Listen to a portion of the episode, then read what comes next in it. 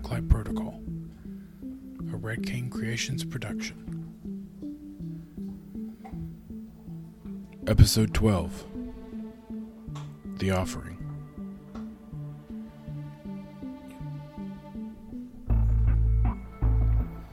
Hey Reed, my name is James, and I'm hoping this is the right email to send this to, but I have a story. One that I thought you might like to read. My wife and I own a little house in the county in Alabama. We have two kids, one girl and one boy.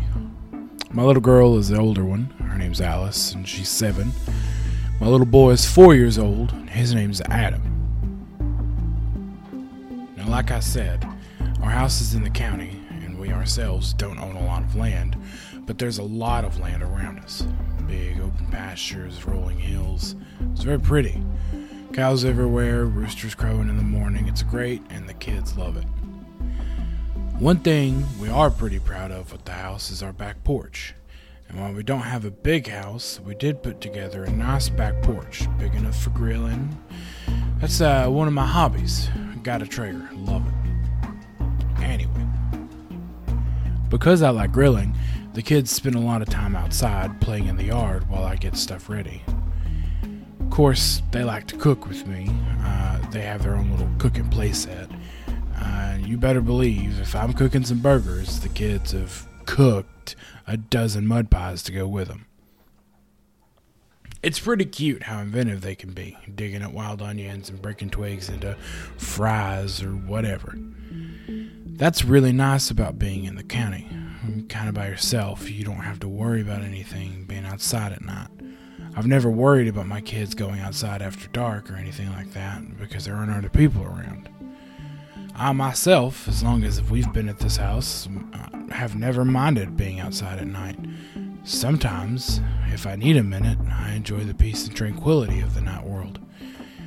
I say all this to say that everything had been fine up until, well, recently. One of our favorite things to do in the summer is stay up past dark, cooking and letting the kids play on the deck.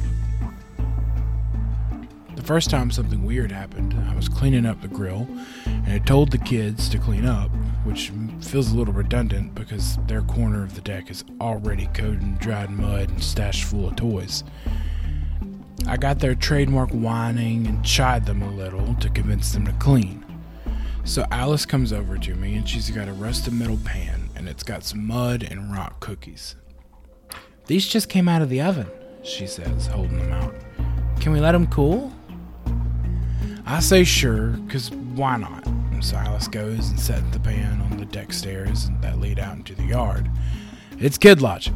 You gotta let your mud and rocks cool all night so they'll be good to eat.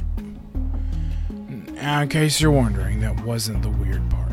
This was a regular afternoon. What was weird was when I came out on the deck the next morning, mug of coffee in hand, I just happened to notice that the tray of cookies was gone. It was early in the morning and I didn't think much of it. Maybe there'd been winds or something and knocked it off. But when the kids came out, I, of course, got an earful from Alice. She was upset that her tray of cookies were gone, and she was gonna have to make them all over again. She and Adam grumbled about it for a while, but half an hour later they were digging up dirt and using a garden hose to make more mud, and they were back at it. This time, instead of making cookies, they had deemed it necessary to make a chocolate cake. And just like the night before, they wanted to leave it out and let it cool because it was still a little wet and slimy. We got them cleaned up and sent them inside a little bit earlier than the night before. I remember very clearly that they put their little cake on the stairs, and I remember very clearly coming out the next morning and it was gone. That's when I took notice. As a dad, I guess there's a lot of things you just forget about. But sometimes, sometimes there's just the smallest thing that breaks your attention. I start to think about it because I know we live out in the county there are owls, coyotes, all sorts of animals out there. But I can't imagine any of them wanting a metal pan full of mud. Right. Uh, like it it just didn't still doesn't make any sense why an animal would just take mud pies. Okay, sure, we have raccoons getting the trash, but they've never bothered my kids' stuff before. I'm not going to say that I felt freaked out because at the time I wasn't. What freaked me out was when I noticed a coil of sticks. It was like a bunch of small twigs that had been bent into a spherical shape. They had been t- bent. They had been bent and twisted in such a way that there's no way it was natural. It was a ball of twigs and leaves and vines replacing the mud cake my kids had made on the stairs. I thought for a second that maybe Adam or Alice had done it, even though I've never seen them work on something that complicated. Even though last night it wasn't there, and I put them to bed myself. Later that afternoon, I'm sitting on the back porch looking out at the woods. Adam is with my wife Stephanie in the house, keeping an eye on Alice, who's doing her thing. She's playing with her baby doll and baking who knows what kind of horrible concoction in her plastic oven. She takes her baby doll and goes from feeding her a plastic bottle to dropping her on the deck and then opening the toy oven to pull out a mess of grass and mud. Are you gonna let that cool? I ask her. It's clear in her face that she wasn't going to, but since Daddy suggested it, she thought it was the best idea in the world. But what if it goes away? She asked me. That's what I want to see, I muttered to myself. I tell her it's time for bed, and Alice begrudgingly starts to clean up. It's a little bit earlier than usual, but I'm a little nervous.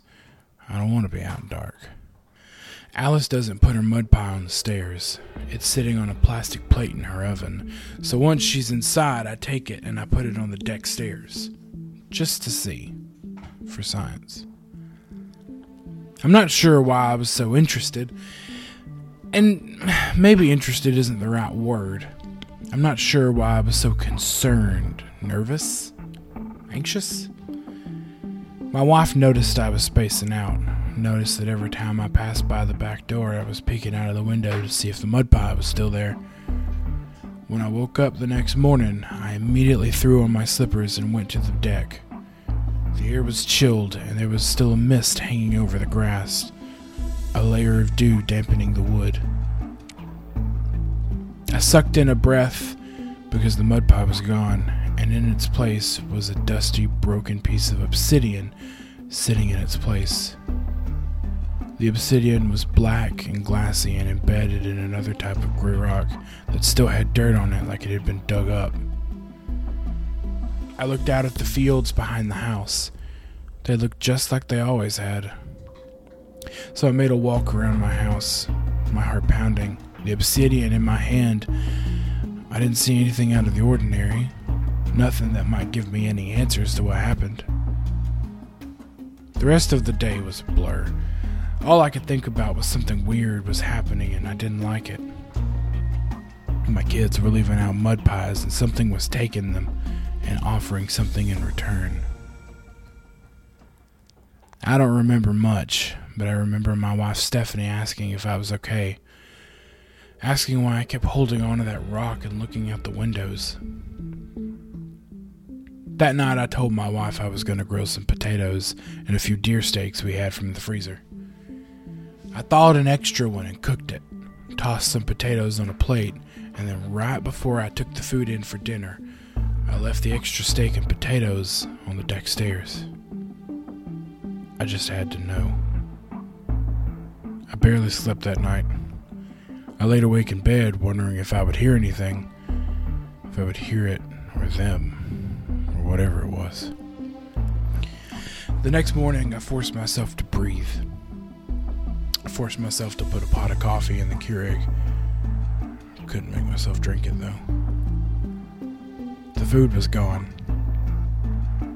Now, now hear me out. I realized that if you leave food out on your back porch, the odds of it getting picked up by an animal are pretty high, right? Especially in the area that we live. But you can't dismiss a coincidence. If some random animal is going to take your stuff, they don't leave anything in return. Sticks and twigs rolled into a ball, a piece of obsidian. That just doesn't happen. I had to go to work that day, but all I could think about was seeing what would happen. And I'll be honest, I don't know exactly what drove me to continue. Was it curiosity? A need to unravel this mystery? Fear? Was I really trying to keep my family safe at this point? Maybe the best thing to do would be to stop, to leave it alone, to not leave anything else out there, treat it like we're living in bear country or something. When I got off work, I stopped by a barbecue joint and I ordered some food. I wanted to see if what I offered had any effect on what was left in return. Were they just random objects? Was it a small increase in value? Sticks, then stones, then what else?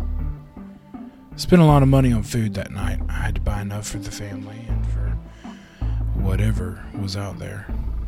I had a full rack of ribs that I left in the car. Didn't have time to spend hours and hours cooking them. Just before bed, I went out to the car and got out the ribs and put them on the back porch.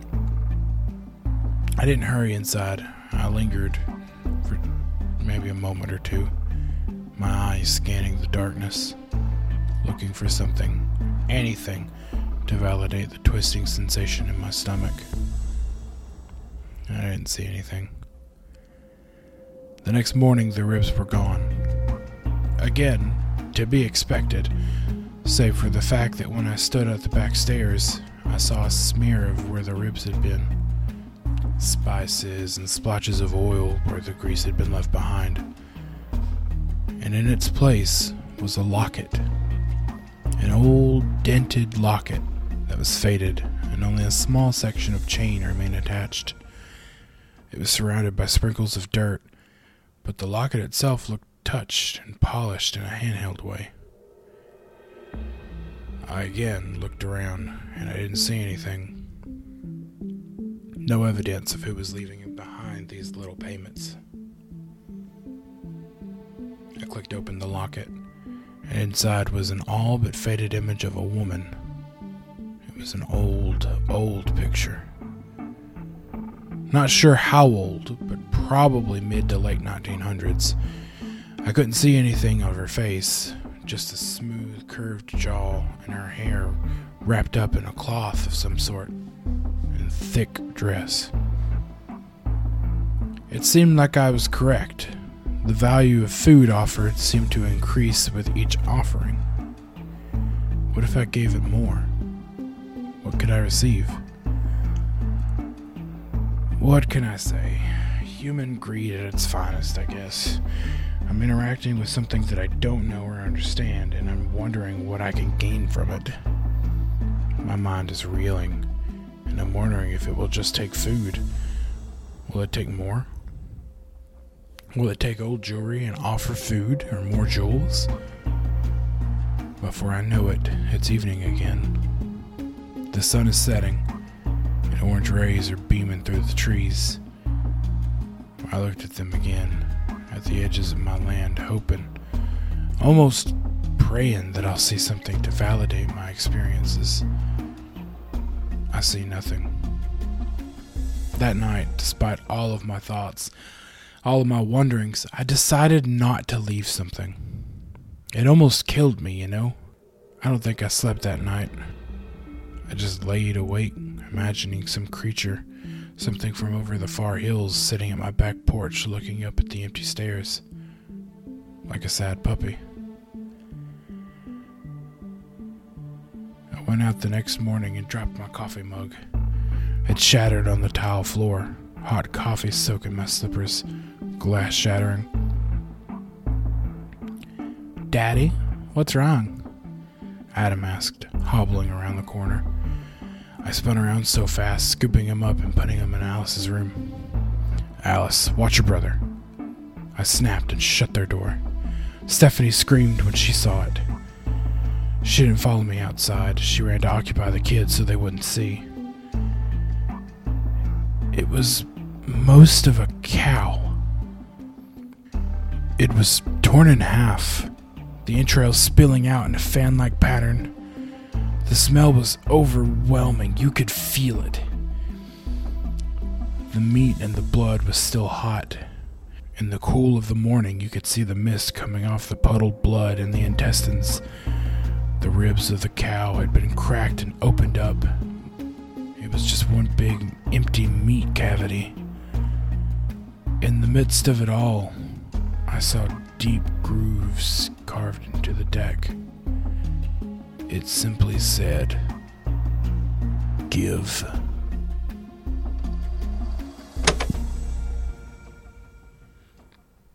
This is a terrifying encounter. I've reached out to James for a follow up, and I won't read the full response, but it should suffice to say that he and his family are continuing to place small offerings on the back porch, and they continue to disappear. The offerings required don't have to be big. They can be small meals, and in return, they receive small objects. Simple rocks, occasionally a toy, something like that. For now, everything seems at peace. Or everything seems appeased. James, if you're listening to this, keep the offerings manageable. Whatever you have to do, just keep it at bay. I'm going to mark this down. We're going to look for any correlations that we can. If anyone else has a story of something like this, maybe something similar, please reach out to me. We have to figure out a way to get James and his family out of this situation. There's a lot of strange things out there. Do your best to stay safe.